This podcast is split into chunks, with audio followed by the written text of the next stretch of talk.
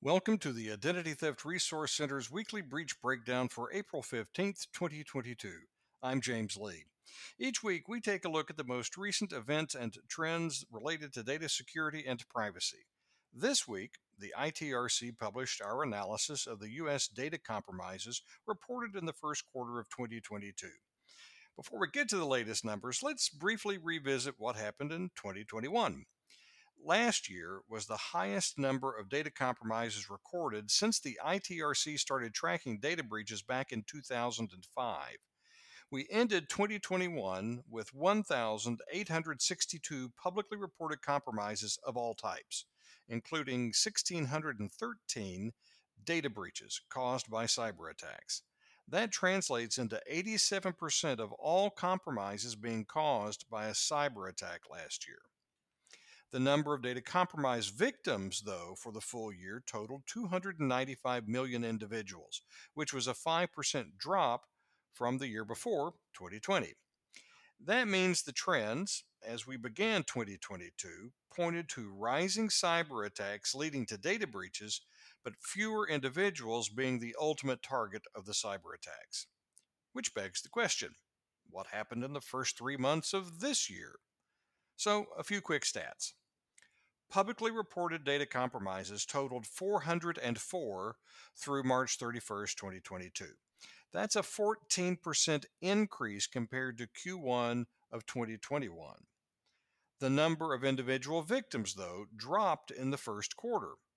The 20.7 million victims in this reporting period is a 50% lower rate compared to Q1 2021 and a 41% drop from Q4 2021.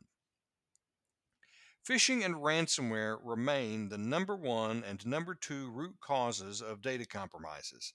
System and human errors represent a little less than 8% of the Q1 data compromises. Data breaches resulting from physical attacks, such as document or device theft and skimming devices, were, at one time, the root cause of the majority of data compromises.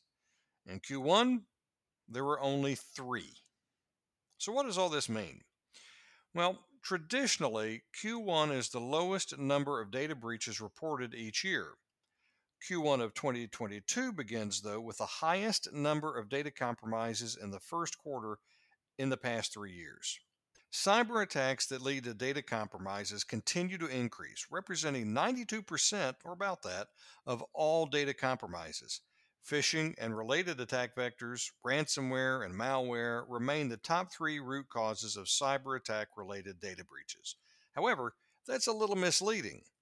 Continuing a trend that emerged in 2021, 154 out of 367 data breach notices did not include the cause of the breach. That makes, quote, unknown, unquote, the single largest attack vector in Q1. That also means that we've already surpassed the number of breaches with unknown causes reported last year. That was only 110. Breach notice updates may include more attack information down the road, but the increasing lack of transparency in breach notices represents a risk to organizations as well as individual consumers.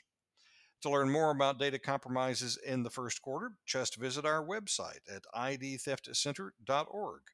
If you want to learn more about how to protect yourself or business from identity crimes, or if you think you've been the victim of an identity crime or compromise, visit that website. You can speak with an expert advisor on the phone, chat live on the web, or exchange emails during our normal business hours. Be sure to listen to the latest episode of our sister podcast, The Fraudian Slip, and we'll be back here next week with another episode of the weekly Breach Breakdown. Thanks for listening.